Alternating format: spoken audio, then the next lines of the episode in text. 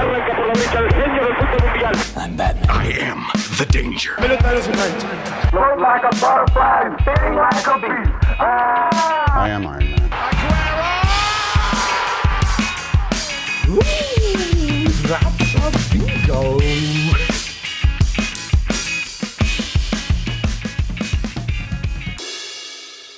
Hola amigos, ¿cómo están? Espero que estén muy bien. Eh, yo estoy feliz, estoy contento de estar en un episodio más aquí con ustedes, un episodio más de, del podcast No sé un carajo. Yo sé que es su podcast favorito y si no, al menos ustedes díganme eso para que no me sienta mal.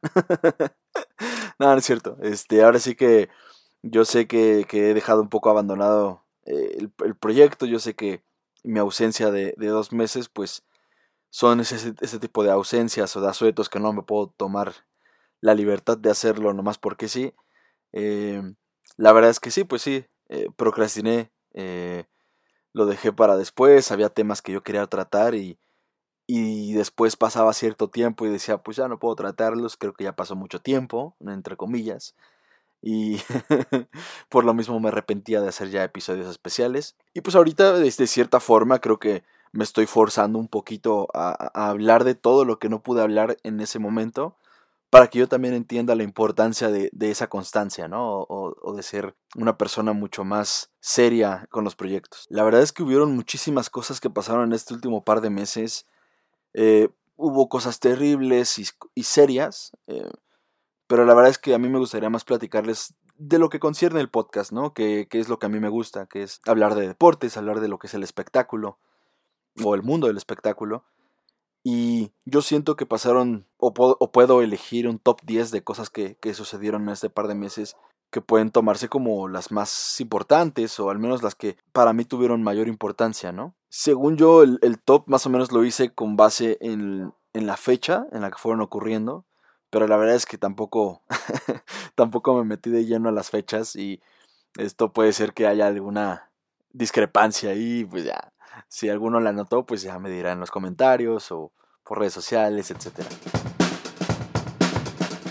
De lo primero que quería yo hablarles y que pues nunca pude hacer un episodio especial ni nada al respecto fue la película de The Batman. Película dirigida por Matt Reeves, eh, protagonizada por Robert Pattinson como Bruce, eh, Zoe Kravitz como eh, Catwoman, Selina, y la antagonista fue Paul Dano como Riddler, ¿no? Es a mí esta película me gustó bastante. La verdad es que la vi un par de veces nada más. La verdad es que me hubiera gustado verla más veces. Pero me pareció una película con un tono oscuro, sombrío.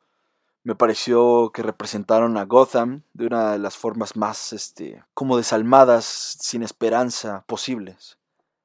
Creo que si bien en todas las películas te ponen, o bueno, en la mayoría de las películas, este, en las películas animadas, la forma en la que te representan a Gotham es una ciudad, este, pues sí, como oscura. Creo que aquí fue donde más le dieron al clavo con ese tono como sombrío o desesperanzador o pues que sí te pone de cierta forma en ese mood como pues ya valió madre, ¿no? O sea, no hay esperanza en el mundo y, y no hay esperanza en los políticos, no hay esperanza en las instituciones, no hay esperanza en la sociedad en general y creo que esta película supo representarla muy bien. Por supuesto hay, hay, referencias clarísimas a lo que es el trabajo de David Fincher. Sobre todo hubo un par de películas que, que todo mundo tomó como referencia, ¿no? Que dijo, uh, me recuerda mucho por el lado de los detectives y cómo va eh, Batman pues intentando encontrar al, al, al acertijo por la parte de la película de Seven, protagonizada por Morgan Freeman, Brad Pitt, que es un peliculón, si tienen la oportunidad de verla algún día, la verdad es que se las recomiendo muchísimo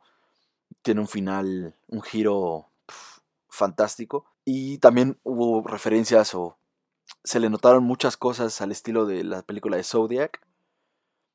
Eh, y esto es como un hijo de ellos, ¿no? O sea, Seven y Zodiac se juntaron, hicieron cosas y salió un hijo llamado de Batman. Obviamente, eh, quizás con mayor calidad las películas, las otras dos películas, pero de Batman también bastante respetable, un muy buen trabajo de Matt Reeves. A mí me gustó bastante, les digo. Creo que si tienen la oportunidad también de ver esa película, ya está en HBO Max, me parece, y ya la pueden ver. Eh, creo que lo que es Batman de Robert Pattinson es ahora mi favorito que he visto en pantalla grande. Creo que con esta película queda claro por qué los delincuentes de Gotham le tienen tanto miedo a Batman. la forma en la que te presentan a Batman es bastante aterradora y es bastante impactante, creo yo. Me pareció la escena, la, primera escena, espectacular, la verdad. El uso del sonido, el que hubiera lluvia, el que hubiera el juego de luces, a, mí me encantó la primera pelea. Otra cosa que también me gusta mucho es que aquí Batman parece ser un poco más novato. Eh, creo que no es todavía el detective más cabrón de todo el mundo. Y va en ese proceso, ¿saben? O sea, va, aprendiendo, va tomando en cuenta lo que le sugieren otras personas, Alfred, el mismo Jim Gordon, o sea, toma en cuenta lo que le dice la gente, eh, se le ve como más este ingenuo o inocente en algunas ocasiones, pero por supuesto que te dan ese, ese empujoncito para que creas que es, es, es alguien que puede convertirse en un gran detective. Ahorita ya es buen detective, pero me, me, gustó mucho esa parte, que no, no es un güey como insuperable, ¿saben? Es este, un personaje que puede crecer mucho en ese aspecto. Tiene errores humanos, tiene emociones, tiene dolores humanos, eso me encantó también. Uno normalmente entiende que Batman tiene este trauma de, de la muerte de sus padres, del miedo a los murciélagos, y es algo que te representado en muchísimas ocasiones, pero, por ejemplo, eh, el tener este pánico como de aventarse de un edificio cuando está escapando de policías, que hasta el mismo escape de los policías es como más este torpe. Uno está acostumbrado a que Batman está con, con, Gordon y de la nada desaparece, ¿no? Nadie sabe cómo se movió, todo un ninja. Y aquí en esta película, pues para salir del, de, la, de la comisaría de los policías, pues tuvo que hacer algo como muy así descuidado, torpe, no, no sé cómo expresarlo, madreándose a Jim Gordon, y después está escapando entre todos los policías, disparándole a su traje que no sé de qué madre está hecho, pero aguanta balazos, eso está increíble. Y después va y desde la torre no, o sea, le da como pánico, le da como miedo, como ansiedad, así de que, verga, no me quiero aventar. Y eso está, para mí, te lo aterriza bastante el personaje. Y, y me gustó mucho eh, cómo le dio ese miedo de escapar de la policía con este especie de planeador en su traje. Creo yo también que el villano fue muy bueno tenía una motivación bastante clara y bastante retorcida. Y bueno, creo que lo más, eh, lo más cabrón de este villano es que se sintió muy real. O sea, se siente un personaje, una persona tangible, una persona bastante posible, ¿saben? Tanto sus motivaciones como la forma de, de idear sus planes, la forma de hacer este como terrorismo, eh, local, es algo que podemos observar en la vida. O sea, es, algo que podría pasar, ¿saben? Y eso es lo más eh, aterrador de todo. Me gustó mucho este, la actuación de Paul Dano también. Creo yo que esta película hizo bastante buen trabajo con su cast, tanto para el villano, el antagonista, como también para los eh, papeles secundarios. El papel de Catwoman, el papel de, de, Jim Gordon, creo que lo hicieron bastante bien los actores y dieron muy bien en el clavo con esos casts. La película duró casi tres horas, pero en mi opinión pues no se siente tan pesada. Bueno, eso, eso no significa que no hubiera ocasiones en las que pues la película sí parecía terminar, ¿saben? O sea, eh, uno está acostumbrado a, cierto storytelling de las películas y como que esta película tuvo dos o tres momentos en los que parecía que ya se había acabado y continuaba la trama. Para nada es queja. O sea, a mí, si bien se podría decir que tuvo cosas de más, creo que no se sintió como relleno. O sea, o al menos yo el relleno siempre lo, lo he percibido como algo que te aburre, como algo que ya está así como, ah, pues sí, ajá. Y no, esto la verdad es que yo quería, quería ver más, quería ver más de este Gotham, quería ver más de este Batman, del aprendizaje, del crecimiento que podía tener en esta película. Y a mí me gustó muchísimo. También este, en este, también en este recuento eh, de, de todo lo que ha sucedido en este último par de meses, tenemos lo sucedido en los Oscars. Sabemos que las entregas de los Oscars en los últimos años han sido, o sea, han dejado de llamar la atención.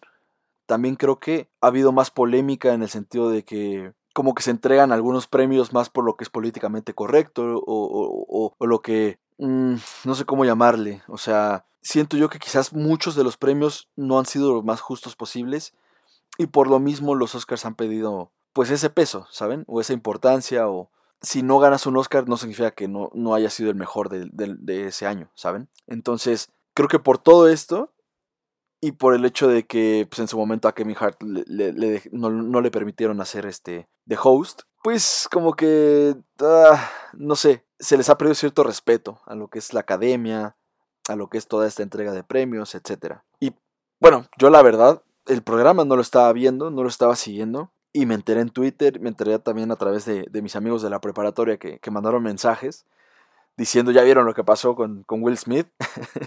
y pues es que sucedió algo increíble, algo también reprobable, por supuesto.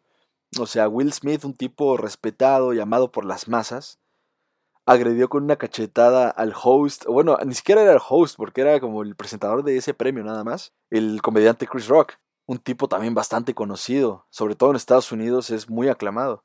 Y le dio una cachetada y, todo por un chiste, pues sí, considerado de mal gusto, en el que ni siquiera el chiste era para Will Smith, el chiste era eh, a costa, ahora sí se podría decir, de la, de la pareja de Will Smith, Jada Pickett Smith. Y aquí pues hay muchísimas, muchísimas aristas, es un, es un tema complejo que hasta el opinar sobre este tema es también difícil, ¿saben? Porque pues nunca sale que este, se tome a mal alguna palabra, etc.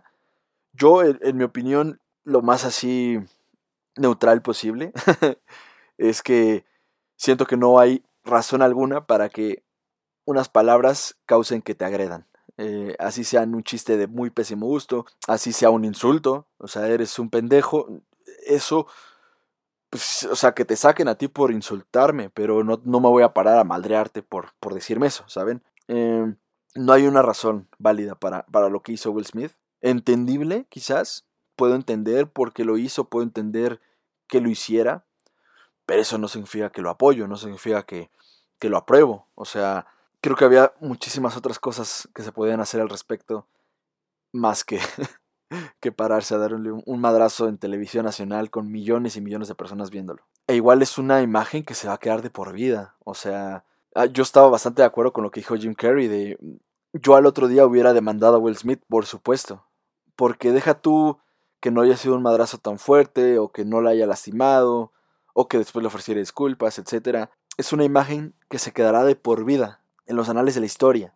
Es una, es una imagen con la que ya todos vamos a asociar a Chris Rock, como que lo madrearon en televisión nacional. Es una imagen que ya se quedó de meme para siempre. ¿Y quién le va a pagar esos daños eh, a, Chris Rock, saben? Entonces, pues sí, o sea, yo estoy bastante de acuerdo con lo que dijo Jim Carrey de que debió haberlo demandado. Eh, porque además siento un mal precedente. Creo yo que esta es una especie de censura. Sí, que no está chido burlarse del aspecto de las personas o que no está no es lo más correcto como hacer chistes a costa de una persona en, específico, pero creo yo que también estamos hablando de celebridades, estamos hablando de personas que se, que se ven o, nosotros los mortales los sentimos como inalcanzables. Y el hecho de que vayan a estas entregas de premios, con su alfombra roja, con sus trajes de miles de dólares, creo yo que no está mal que haya una persona o un comediante como que aterrizándolos a todos, ¿saben? Haciéndolos parte de, lo que es la sociedad en general. De que, de, que, también ellos se sientan, ellos mismos se sientan mortales, con defectos y virtudes. Entonces, yo, la verdad es que yo sí apoyo el que haya un, tipo ahí eh, burlándose de ciertas cosas que han hecho alguno que otro, de cosas que no solo han, hecho, han dicho, etc. Em, aquí, pues sí, es una fibra sensible porque estás hablando de que pues la, señora pues tiene alopecia y se burló del peinado de la señora, ¿no? Que es este así como muy cortito su cabello o pelón. Eh, ah, no sé, o sea, ya es meternos con el sentido del chiste. Para mí, mientras más lo analizo, se me hizo todavía más blanco el chiste. O sea, no se me hizo tan terrible. Pero, pues también amigos, este, compañeros me han dicho que, bueno, deja tú, si a ti no te molesta, y, y, sí, los hombres son calvos y les hacen chistes siempre por eso, pero aquí pues esta persona ha dicho que le, que le cuesta trabajo el tema y, y, no fue lo correcto que hicieron chiste al respecto. Ok, vale, pero aún así no se justifica lo que pasó, ¿no? O sea, creo que, creo que siento un mal precedente tanto de lo que es la censura a un, comediante, como de que simplemente ya será permitido el, el, ah, no me gusta tu chiste, me va a parar a darte un madrazo. Eh, creo que por todos lados sentó un mal precedente esto, porque no fue cualquier hijo de vecino el que hizo esto, fue Will Smith.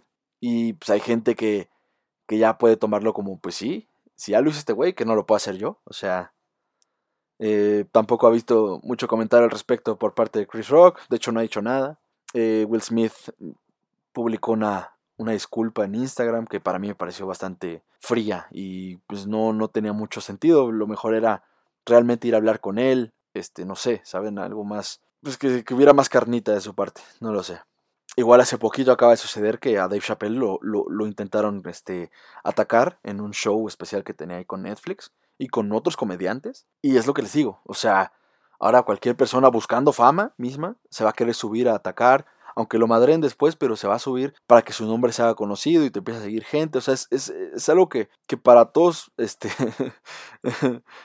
que para todos sientan mal precedente, en mi opinión y que creo que no se puede ignorar. Sí, yo sé que esto existía antes, los famosos hecklers. Eh, yo sé que a otros comediantes se los han madreado también, yo lo sé, pero no es justificación. No es algo que puede seguir sucediendo.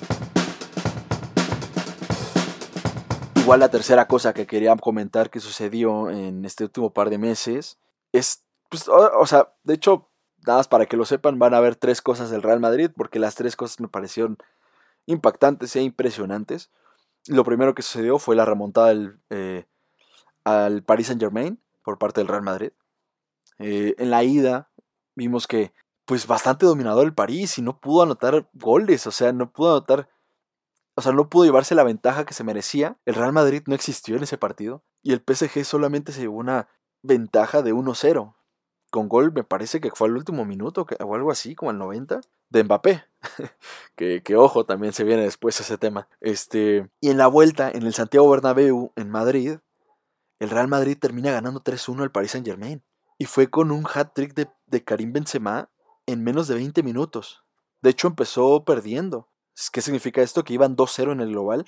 Y con un hat-trick de Benzema eliminaron al Paris Saint Germain y se llevaron al que era, en mi opinión, el favorito. Entonces, eh, no es poca cosa lo que, lo que estaban logrando ya en ese momento, porque estaban eliminando a, a, a uno de los más grandes favoritos y porque estaban demostrando que, que esa grandeza que tiene ese equipo, eh, estos jugadores se la toman en serio, ¿saben? O se la toman en serio en el momento que importa. Cuarto momento, de hecho, pues va muy de la mano. O sea, sucedió eso y casi, casi a las dos, dos tres semanas se dio la eliminación del Chelsea por parte del Real Madrid. El Chelsea, ojo, era el campeón vigente. Recordar que en la final había vencido al Manchester City y era el campeón de la Champions League. ¿Qué sucedió aquí? Sucedió algo como inverso, porque en la ida el Chelsea recibía al Real Madrid en Stamford Bridge y perdió 1-3. O sea, el Real Madrid hizo un muy buen partido, eh, borró prácticamente al Chelsea y le ganó. Llevaba una ventaja de dos goles. ¿Qué sucedió acá? que se relajó el Madrid en la vuelta. se, re se, relajó el Madrid, iban perdiendo 0-3 al 80. ¿Qué significaba esto? Que la, que la eliminatoria la estaban perdiendo 4-3 favor Chelsea. O sea, el Real Madrid, hasta que ya no vio que otra vez estaba valiendo gorro, otra vez puso las pilas y metió un par de goles que ayudaron a que diera la vuelta. Otra vez Benzema apareciendo. Y aquí también ya estaba apareciendo Rodrigo, un muy buen futbolista el brasileño, que cómo tiene gol. O sea, y, goles importantes. Entonces ahora no solamente eliminó a uno de los favoritos siendo el PSG con Messi, Neymar, Mbappé, sino que también va y elimina al vigente campeón. Entonces lo de Real Madrid ya tenía tintes de que, pues ojo, ojo, o sea, van pesados. No son el mejor equipo de Europa, en mi opinión, pero vaya que tienen ese corazón, vaya que tienen esa garra para no dar por pedido un solo minuto al menos de los, de los últimos minutos. Y es algo muy chistoso porque ese equipo puede tener una eliminatoria de 180 minutos en los que no prácticamente no aparece 150 minutos. Pero esos últimos 30 minutos, vaya que le echa ganitas y vaya que saca los partidos y saca los resultados y se convierte en un equipo imposible de vencer y de eliminar. Entonces, pues, o sea, la verdad es que lo del Real Madrid es algo de, de aplaudirse que tengan esta efectividad, que tengan esa eficiencia para, pues mira, no me voy a forzar hasta que sea lo realmente necesario tener que hacer. Igual aquí lo que es el quinto tema era un tema importante y que me duele mucho no haber comentado, no haberlo tratado, no haber subido nada al respecto. Es que el podcast, no sé un carajo, cumplió años. Y bueno, eh, vamos, ponerlo en un top de cosas importantes en el último par de meses es bastante narcisista de mi parte, pero eh, también lo quería mencionar, ¿saben? Quería que quedara ese, así, pues esa anotación de que se cumplió años. Eh, este podcast cumplió un añito, es su primer año, y ha sido un año pues bastante bueno en general. Creo que han tenido muchísimas cosas, muchísimas cosas positivas y otras no tan positivas, pero lo más importante es que se ha aprendido mucho. He aprendido mucho yo, Andrés, sobre lo que soy, sobre lo que busco de la vida, sobre lo que quiero del mundo y sobre cómo puedo hacerlo para, para seguir cumpliendo sueños, para seguir alcanzando metas, etc. También importante agradecerle a todas las personas que me han apoyado, amigos, amigas, familiares. o sea, de verdad que aprecio muchísimo todas sus palabras, tanto críticas constructivas, tanto mensajes de, de, como de aliento, eh, mismas porras, etc me han apoyado muchísimo tanto dándole play como compartiéndolo con sus amigos, con su familia. De verdad que muchísimas gracias a todos ustedes. Sé que yo por mi parte la verdad es que sí he fallado un poquito en la forma en la que he hecho el podcast porque pues uno se imagina que un podcast semanal después de un año pues tienes que tener cuando menos 50 episodios, ¿no? Y el hecho de llevar apenas 22 pues sí te habla de que, oh, ok, te falló un poquito. Pero bueno, eh, ahora sí que espero que este segundo año y los que vienen, porque pues es mi idea que sea un proyecto longevo, pueda ser mucho mejor este proyecto, pueda ser más constante y pueda ser un podcast del cual me sienta súper orgulloso y ya me siento bastante orgulloso, pero ¿por qué no pensar a, más, pensar que se pueden conseguir mejores cosas y que podemos llegar a, otro formato de video, a, lo que quiero de formato de, de una plática chill, entrevista tipo, y, poder hacer de este podcast un proyecto sustentable, ¿no?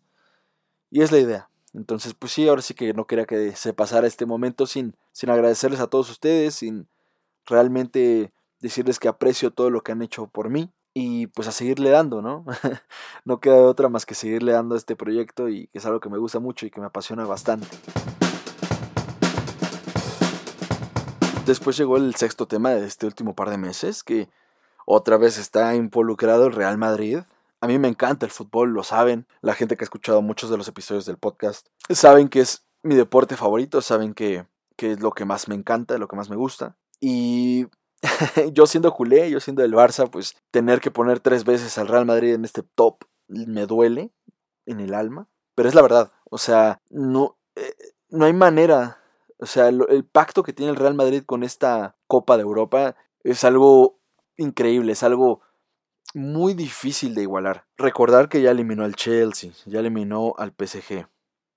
Y ahorita se enfrentaba en las semifinales al Manchester City de Pep Guardiola. El que, en mi opinión, junto con el Liverpool, son los dos mejores equipos de Europa. En la ida, el, o sea, el partido que tuvimos ese, ese día fue fantástico. Fue un Manchester City 4, Real Madrid 3. El Manchester City dio cátedra de lo que es el fútbol de lo que es eh, eh, el, jugar bien, el jugar lindo, el, tener el balón, el jugar con el balón. Y fue uno de los mejores partidos de semifinales que hemos visto en la historia de la UEFA Champions League. Después en la vuelta, pues recordar que tenía ventaja el Manchester City, empieza anotando el Manchester City. Eso significa que ya tenía una ventaja de dos goles, 5-3 global. ¿Y qué sucede? Explíquenme qué sucede que en los últimos, o sea, a partir del 90 llegaron los tres goles del Real Madrid, dos de Rodrigo y después un penal de Benzema. No solamente empataron el global, que hubiera llevado las cosas a, a, penales, sino que ahora también los dejaron tirados en el, en el, terreno, como si fuera béisbol esto, como si hubiera sido un home run de último, este, en la última entrada. No dieron chance ni que se fueran a penales, ni que se fueran a, tiempos extra, nada. Toma, los eliminamos dentro de lo que es el tiempo reglamentario. Y fue un dolor, fue para todos los que somos antimadridistas fue algo terrible de ver, fue dio un coraje tremendo, pero también es una admiración bárbara la que uno puede tener por ese equipo. No, no es fácil lo que lograron, y menos contra un equipo tan fuerte como el Manchester City, que para mí, ah, chihuahuas, este era el año del Manchester City, pero pues no se dio. Eh, de hecho, lo, lo, el caso del Real Madrid, bien lo dijo Barack Feber en su audiocolumna, si tienen oportunidad de escucharla ahí en, en su podcast de Me quiero volver chango, el Real Madrid prácticamente destruye esa fábula de, la tortuga y la liebre, ¿no? De que, pues, de niños nos enseñaron esta historia de que la liebre siendo más rápida se confía y se espera ahí en la línea de meta, se hace güey, por intentar como, pues dice, o sea, voy a ganar muy fácil. Entonces, no hace todo lo que hace el esfuerzo de la tortuga. Y la tortuga nos enseñan que, pues, aunque vaya paso lento, paso lento, termina ganando la carrera. Bueno, pues el Real Madrid destruye todo eso. O sea, el Real Madrid puede que no haga mucho en la carrera, puede que esté a nada, pero cuando tiene que hacerlo y tiene que pasar esa meta y tiene que cruzarla, lo hace. Cuando el Real Madrid este, necesita ponerse serio, necesita remangarse las mangas para, pues ya, este, presentarse a ese examen final sin estudiar, lo pasa y sigue avanzando. O sea, es increíble lo del Real Madrid. Es un equipo simplemente ganador. Podrá no jugar bien, podrá ser no el más vistoso, eh, podrá no ser el más espectacular, podrá no ser el que más este, corre durante todo el partido, pero esos últimos 20 minutos, esos últimos 15 minutos son un terror. Están encima de ti y no, hay, no hay forma de vencerlos. Ya lo dijo Jürgen Klopp, Jürgen Klopp también en, en, conferencia de prensa. Si nos toca un Real Madrid de esos últimos 5 minutos contra el City, no hay manera de ganarles, no hay manera de pararlos. Solo te queda esperar. Y sí, la verdad es que no hay equipo más determinante, más eficiente y con una mejor historia de amor con la Copa de Europa, o bueno, con la Champions League, que el Real Madrid. O sea, es, es claro. Y tienen ahora un lugar en la final contra el Liverpool completamente merecido. Y en mi opinión, van a ganar. Van a ganar la, la UEFA Champions League número 14 de su historia y seguirán siendo el equipo más ganador de, de la historia de este torneo. La verdad es que yo como fan del Fútbol Club Barcelona me cuesta trabajo, me cuesta muchísimo aplaudirles y aceptar que son un equipo que no se deja caer por las adversidades, a comparación de, de, los culés, que reciben un gol y parece que ya mejor quieren recibir el segundo para ya irse a dormir. Y aquí el Real Madrid te puede recibir tres goles y no estás seguro. Al Real Madrid tienes que matarlo ocho veces y después de matarlo ocho veces y tienes que, este, no sé, como Wolverine, cortar su, su cuerpo y decir, ¿sabes qué? No, ahora te separo los, este, las partes para que no te unas. O sea, no, no, no, están cabrones. Es un equipo invencible en ese sentido. Mentalmente no hay equipo más fuerte que el Real Madrid. Otro tema del cual quería hablar y hacer un episodio como especial fue de lo que fue la serie de Moon Knight eh, para Marvel en Disney Plus. Que la verdad es que me sorprendió. Eh, o sea, e, es un personaje que yo no conocía. Y la manera en la que nos presentan a, los dioses egipcios en Marvel me pareció como una muy buena introducción a todo ese tema. Tanto de manera cultural, pues también de manera este, fantasiosa dentro de, los, de lo que son los superhéroes. Eh, los cómics de Marvel, etc. Me parece una muy buena historia, me pareció que hay dos personajes principales, por supuesto, que son este Mark y Steven, dos personajes que forman parte de la misma persona. Otro tema que igual quizás Marvel no ha tratado de manera tan de lleno o tan textual, ¿no? Eh, porque pues tienen a un personaje con una personalidad, o bueno, con un trastorno de la personalidad bastante marcado, ¿no? El de la identidad eh, disociativa. Podemos ver ejemplos, no sé, eh, lo que es Hulk y Bruce Banner, ¿no? O sea, o sea, como que hay guiños, pero la verdad es que no me voy a meter ahí en tecnicismos, no sé si son lo mismo. la cosa de aquí es que este sí es un trastorno de personalidad eh, duro y puro, ¿no? O sea, hay una muy buena química entre estos personajes, porque tenemos por un lado a Mark, que es como más este serio, más este rudo, como que no le gusta tanto expresar sus sentimientos. Y tenemos a Steven, que es mucho más amigable, más penoso, más este inocente, que no tiene empacho en, decir como pues lo que siente, que algo no le parece. Em, no lo sé. Nos, nos muestran en dos lados de lo que sería una misma persona, pero no, bastante marcados.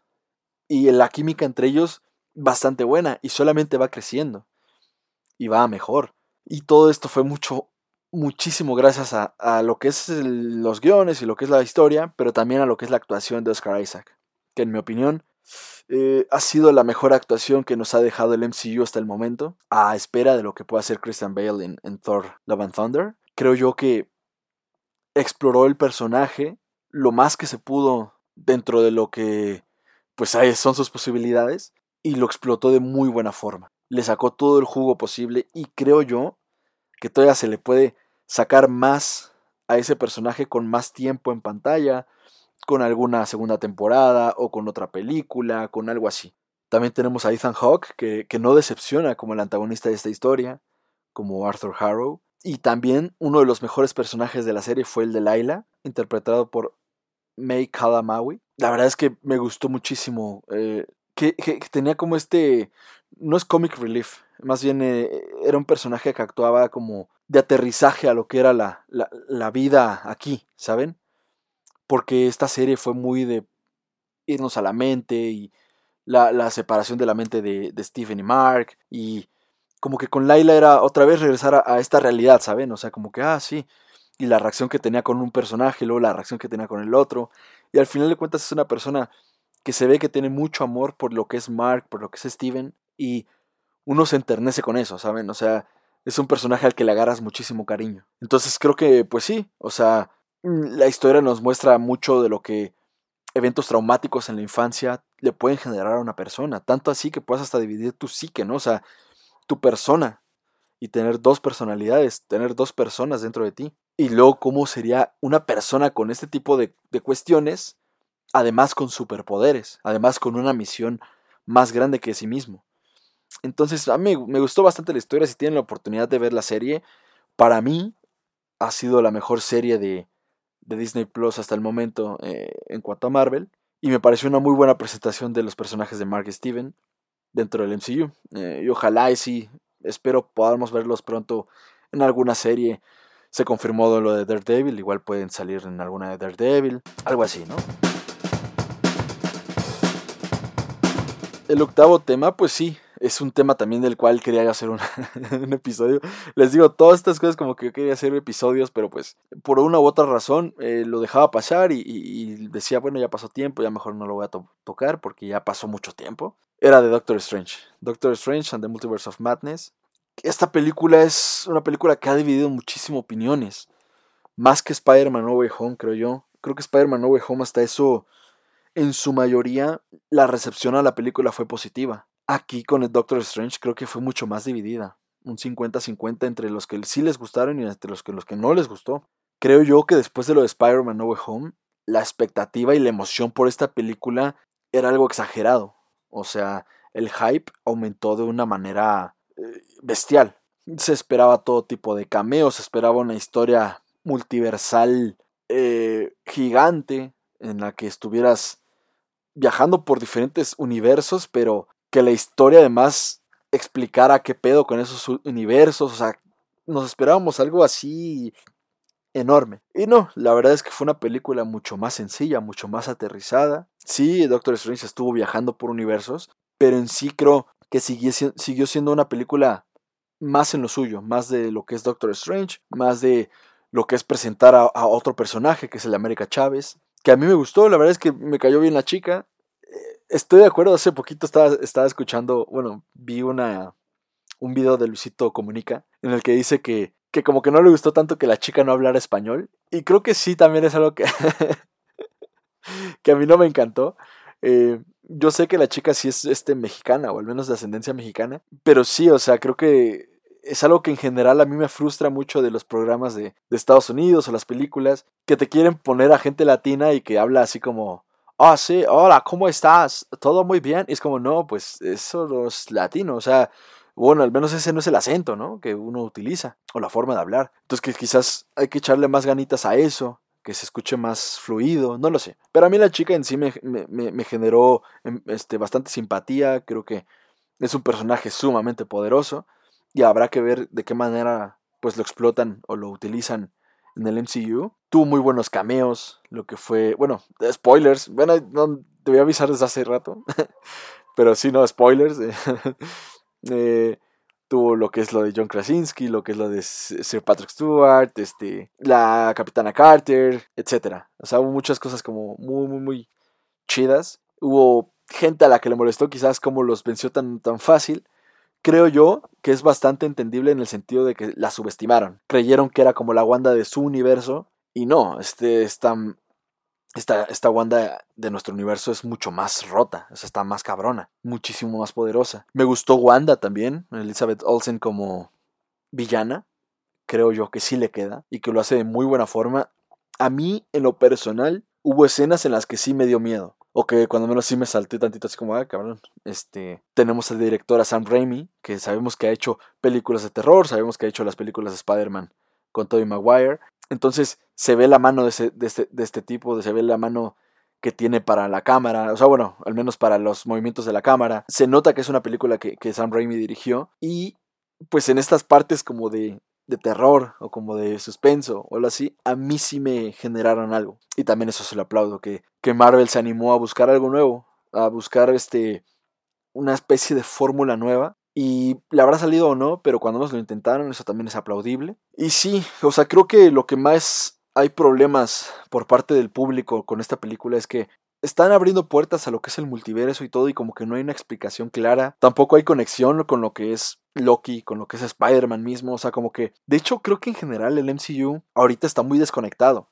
Y es algo que nos gustaba del MCU, ¿no? Que estuviera tan conectado que veías una película porque no querías como perderte del hilo. Y creo que con estas últimas películas ha sido muy, muy en su historia y a la vez te presentan que hay multiverso, lo cual significa que estamos hablando de un algo a, mayor escala, pero no te explican más, ¿saben? Eh, y creo yo que habemos personas permisivas sabemos, y hay personas que no son permisivas. Yo soy una persona muy permisiva con, con Marvel, de que hay cosas que, que tienes que decir, pues sí, güey. O sea, sí, o sea, no me estás dando mucha explicación, pero te la compro. O sea, no tiene mucha lógica esto, pero te la compro. O sea, pues sí, o sea, como que no tengo problema, ¿saben? Eh, son cosas que ya doy por sentado y que digo, sí, o sea, no hay no hay que darle muchas vueltas al respecto. Y hay gente a las que les gusta más que pues la historia tenga de cierta manera lógica o, los conceptos que te presentan tenga, tengan cierta lógica y pues creo que seguirán existiendo estos problemas a menos de que sepan unificar las teorías, unificar lo que es el multiverso,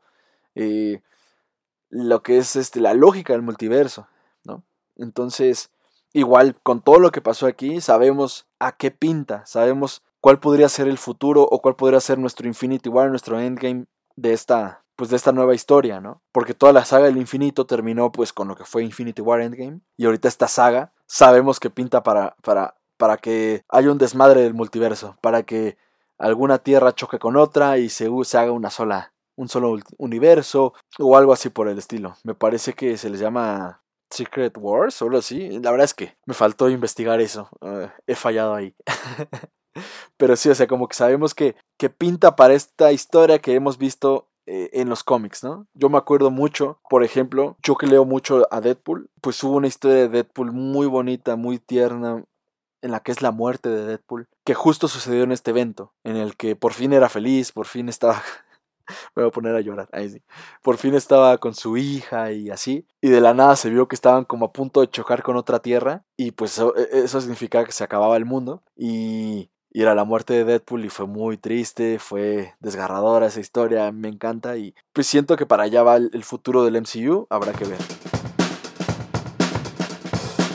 El momento 9 de estos últimos meses, Mbappé le dice que no al Real Madrid.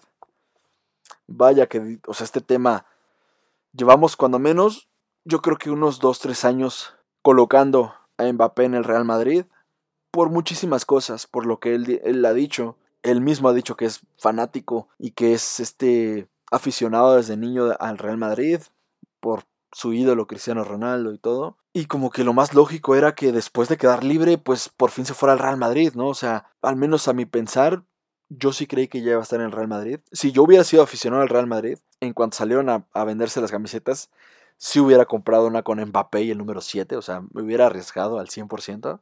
Y entiendo, pues, la, decepción de los aficionados, sobre todo. Mm, me frustra un poco lo que son los jugadores, los futbolistas, por ejemplo, pronunciándose en contra de Mbappé o criticándoles. Como de, güey, o sea, tú también eres futbolista, tú también entiendes lo que es tener cariño por la institución en la que estás, entiendes lo que significa también tener un futuro asegurado para ti, para tu familia, etc. Entonces, me parece como muy, no hipócrita, pero es como de, güey, vamos, del, que esperaría más empatía sería de ti, compañero futbolista. De los demás, pues sí entiendo la frustración, sobre todo de la afición, porque se habían ilusionado con tener al que hoy, hoy por hoy, pues es uno de los mejores cinco futbolistas del mundo y que pinta para ser el mejor futbolista del mundo por muchísimos años y darse cuenta de que, pues sí, no va a estar en el Madrid en al menos tres años, porque acaba de firmar esa renovación con el Paris Saint Germain por tres años más. Y yo, la verdad es que siendo florentino, yo siendo parte de la directiva merengue, etcétera, no le busco más. Eh, porque si bien mucho se hizo el hype por lo que son los medios de comunicación, por los programas deportivos amarillistas de allá de España. Todo este tema se hizo mayor, se hizo más grande por todo esto. Al final de cuentas, se le está, se le está pidiendo muchísimo que vaya a tu equipo. Y te dijo que sí, y a la vez, a los dos, tres días, ya te dijo que no. Entonces, creo yo que hay, cierto límite al que una institución puede llegar buscando tener a alguien en sus filas.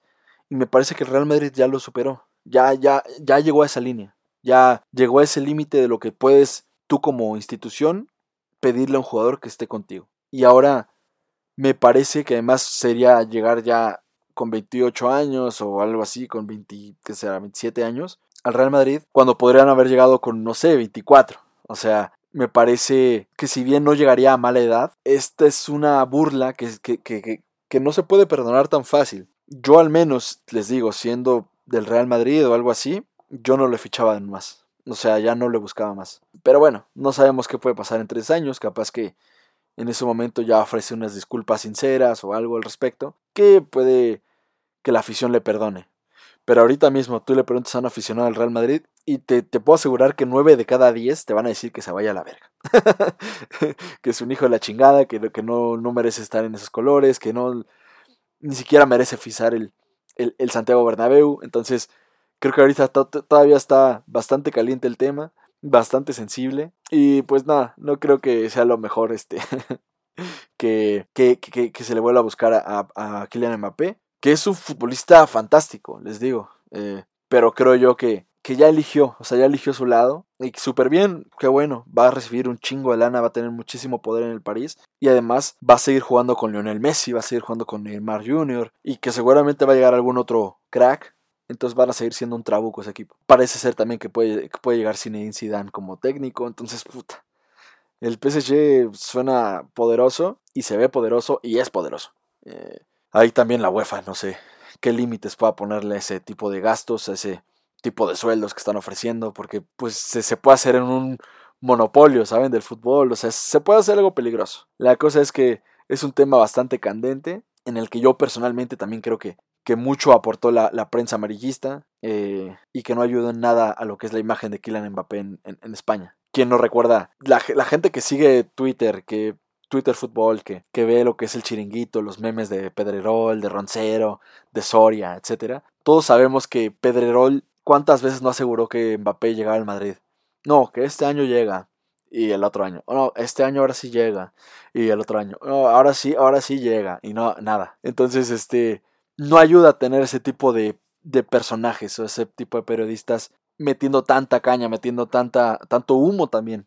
Porque muchas veces ni siquiera es información verídica. Entonces la gente se deja ir por ese tipo de personas, por ese tipo de palabras que sueltan, y pasa lo que pasa. Por último, pues ya nada más un pequeño repaso, ya se definieron los campeones de las ligas de Europa, dar un repaso de lo que fue pues cada campeón, en Inglaterra, pues ya se definió en la última jornada, fue bastante cardíaco de hecho, porque los dos equipos empezaron perdiendo. Los dos equipos que estaban peleando por la cima, que son el Manchester City y el Liverpool. Eh, el Liverpool, por su parte, estaba peleando con Wolves de, Jiménez, de nuestro mexicano de oro. Ahí sí. este, pues ellos necesitaban ganar sí o sí y esperar que el City empatara o perdiera. Y después el City empezó perdiendo. Y luego les anotaron el 2-0 al City. Y el Liverpool dio la vuelta a su resultado y estaba a la espera de que el City, pues cuando menos no diera la vuelta, con que empatara. Y que el City anote tres goles. O sea, esto demostrando también que no son un equipo pecho frío, que es un equipo que también tienen garra y que también el que hayan perdido de esa forma en Champions con el Real Madrid no significa que sea un equipo que no se les pueda respetar y que no pueda este, luchar por lo suyo.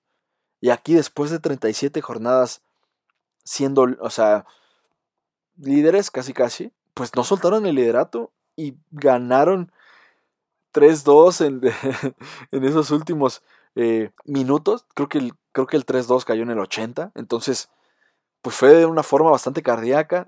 Ahora sí que la liga inglesa se pinta otra vez Sky Blue. Y ojo al dato de de lo que es Pep Guardiola, ¿no? Eh, ha ganado cuatro de las últimas cinco ligas de, Inglaterra. La Premier League, que es considerada la, liga más peleada del mundo, pues ahora sí que tiene solo, solo un dueño, ¿eh? Y no es fácil lo que ha conseguido Pep Guardiola, porque más ya son dos bicampeonatos. Ganó dos veces, una con 100 puntos y la otra con, me parece que fueron 98 y luego ganó Liverpool y luego otra vez ganó el City dos, dos veces. Entonces, lo que ha hecho Pep Guardiola en Inglaterra no se ha visto nunca. esa revolución a la liga, ese dominio de la liga, y la gente le sigue llamando fracasado. La gente, la verdad es que no entiendo esa manía que tienen con Pep Guardiola.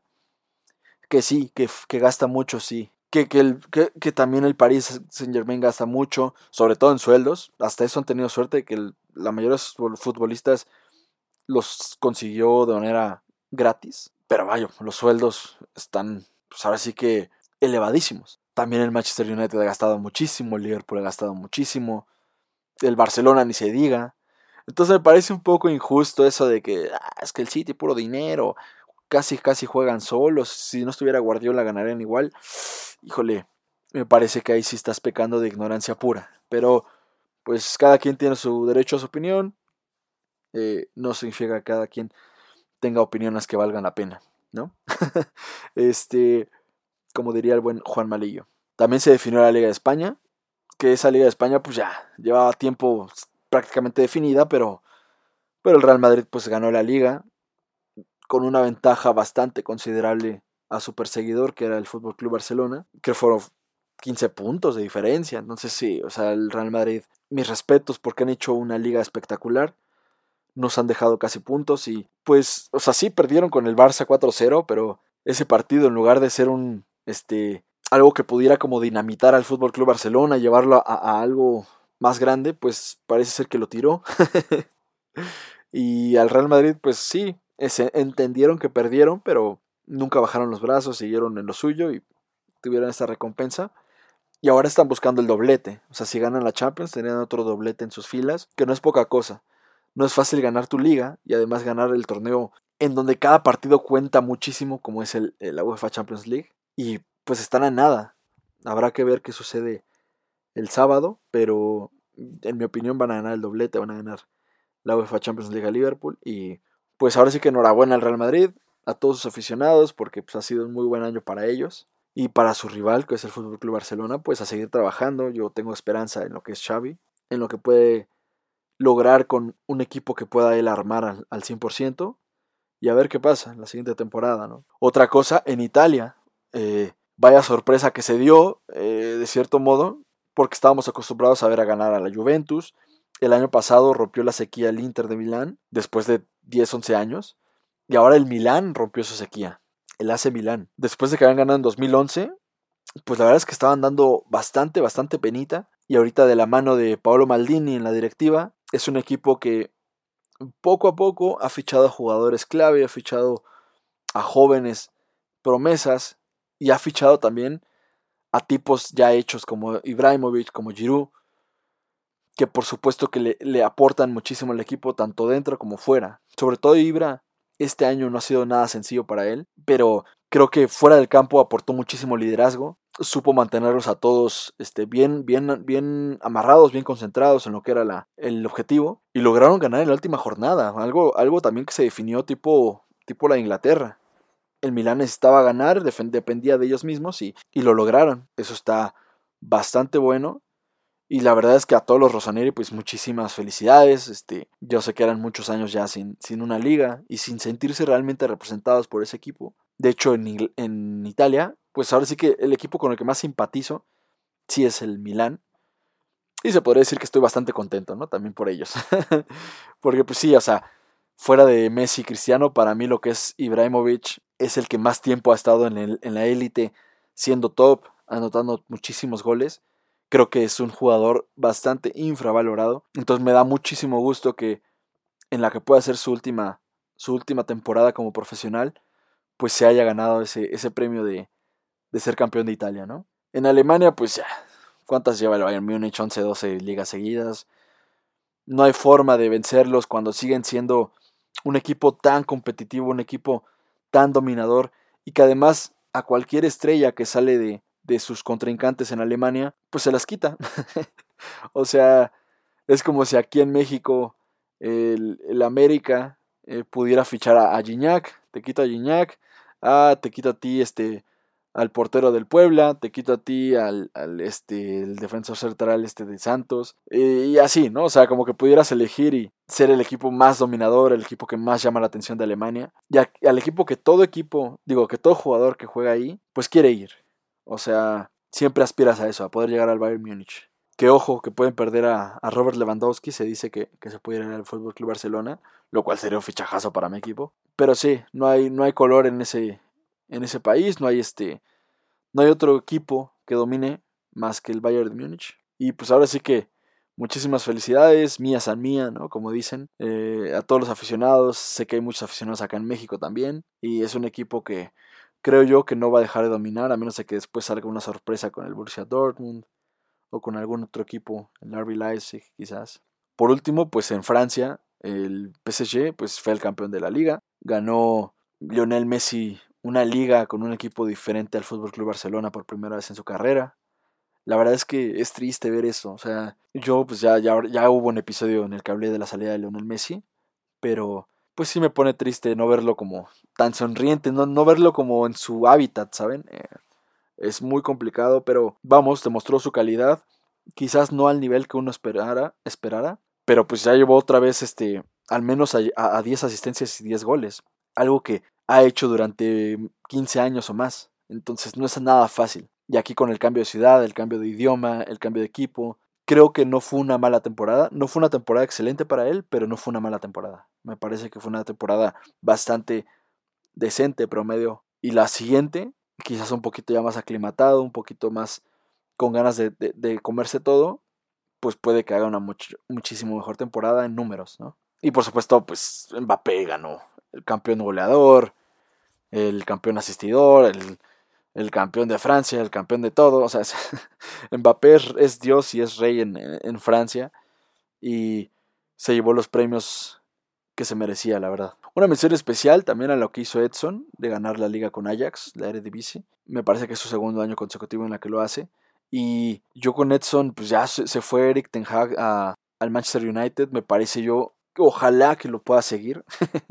ojalá que, que el técnico holandés piense en él para, para llevárselo, porque ya creo que Edson ya está bastante maduro, creo que ya está listo para pasar a otro equipo de mayor envergadura. Que digo, el Ajax es un equipazo, es un equipo grande de Europa, pero que la liga ya no, o sea, siento yo que ya puede dar más Edson, puede estar en una, liga inglesa, en una liga española, italiana también podría ser, pero me encantaría verlo en la liga inglesa con el Manchester United, eh, rodeado de, de, de buenos jugadores y respaldado por un técnico como Eric Ten Hag. Entonces ojalá, ojalá que pueda salir del equipo este verano.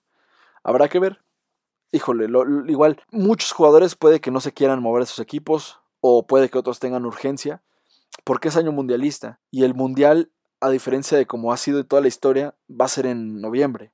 Entonces quizás muchos futbolistas no quieren arriesgar el perder la titularidad, el no, el no tener juego constante, etc. Entonces eso puede puede jugar en contra de que Edson salga, porque si va al Manchester United, pues sería, ok, un equipo más grande, sería como otra vez buscar ese lugar y a ver si le, si le funciona. Entonces puede que por esa razón no se quiera animar a salir, pero pues habrá que ver, ¿no? Tenemos también la, definición de lo que es la Liga MX, por ejemplo, acá en México, este fin de semana con la final de Atlas Pachuca. Dos equipos que pues ahora sí fueron de los dos mejores equipos del torneo. O sea, Tigres estaba ahí en segundo lugar, pero me parece que, que en general ha sido un torneo bastante justo y es una final bastante justa por lo que hicieron en, en, semifinales, por lo que hicieron en todo el torneo, pero pues ahora sí que si tuviera que quedarme con algún favorito, creo que el más lógico sería quedarse con Pachuca. Es un equipo muy sólido y es un equipo eficaz a más no poder. O sea, pueden tener tres jugadas en el partido y las tres te las van a meter.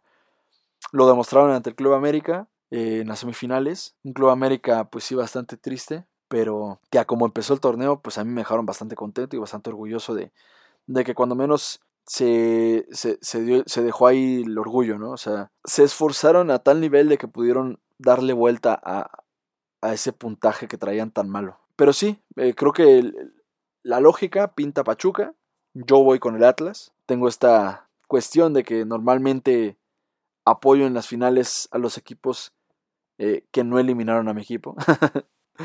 este, entonces, pues el Pachuca eliminó al América, pues yo voy con Atlas. Que además es un equipo que, cae bastante bien. O sea, el Atlas no los puedes odiar tanto, a menos que seas de Chivas. Y la verdad es que cae bastante bien ese equipo. Yo espero que la academia gane el, el bicampeonato. Y pues mira, o un equipo que estaba muerto por 70 años, ahorita está revivido. no sé si se diga así. Pero ya revivió y está con todo. Entonces ojalá sean campeones. Pero pues sí queda más lógico apostarle por el Pachuca. Y ahí está, ahí está el resumen de todo lo que han sucedido estos dos meses. Eh, me da gusto haber hecho un episodio así, como de recuento, como de, pues, un poco más chill. Em, yo sé que también este tipo de episodios también pasan un poco a la historia o, se dejan de escuchar muy fácil porque tienes que ir como muy actualizado. Pero bueno, o sea, yo necesitaba sacar algo ya del podcast y necesitaba ya expresar mis opiniones al respecto. Y espero que les guste, espero que les haya gustado el, programa, espero que con alguna cosa se hayan quedado, espero que también si hubo algo que no les gustó, pues puedan comentarme, lo que puedan escribir ahí en los comentarios y decir que, recomiendan, e igual así este, Igual pueden sugerir temas que les gustaría escuchar en el podcast. Cualquier todo tipo de comentarios son súper aceptados y les agradezco mucho que han llegado hasta este punto del podcast. Significa que lo escucharon y, que de alguna u otra forma les gustó algo de lo que escucharon. Les agradezco mucho todo el apoyo que me han dado al proyecto. Les agradezco mucho todo el apoyo que han dado a, su servilleta. y pues espero que sigan apoyando más de este proyecto, que me sigan apoyando más en otros proyectos que voy a tener en el futuro. Probablemente voy a empezar a streamear en Twitch. Es algo que ya está prácticamente trabajado y que me gustaría muchísimo compartir con ustedes y que pudieran ver pues otro lado de mí, ¿no? Un, otro lado pues un poco más, se podría decir, relajado, no tan serio. Este lado del podcast es, es, un, es un lado, se podría decir que medio serio, pero sigo siendo yo. O sea, es un, es un Andrés real, es un Andrés honesto y pues lo que sería lo del stream, pues sería ver otras cosas, jugar videojuegos, reaccionar a cosas, videos, películas, etc. Y espero que también se le pueda dar ahí apoyo a ese proyecto, se los agradezco mucho y se los agradecería muchísimo si lo hicieran. También pues seguramente empezaré a escribir otra vez mis columnas que, tanto he abandonado. Eh, hacer otro tipo de, de, cosas por escrito. No lo sé, estoy muy motivado de hacer muchísimo contenido porque es algo que me gusta, me apasiona. Eh, ¿Será un éxito? No lo sabemos. ¿Se llegará a algo grande? Tampoco lo sabemos. Y pues sí, mira, en realidad hay una sola cosa de la que yo estoy seguro. Y esa es que no sé un carajo.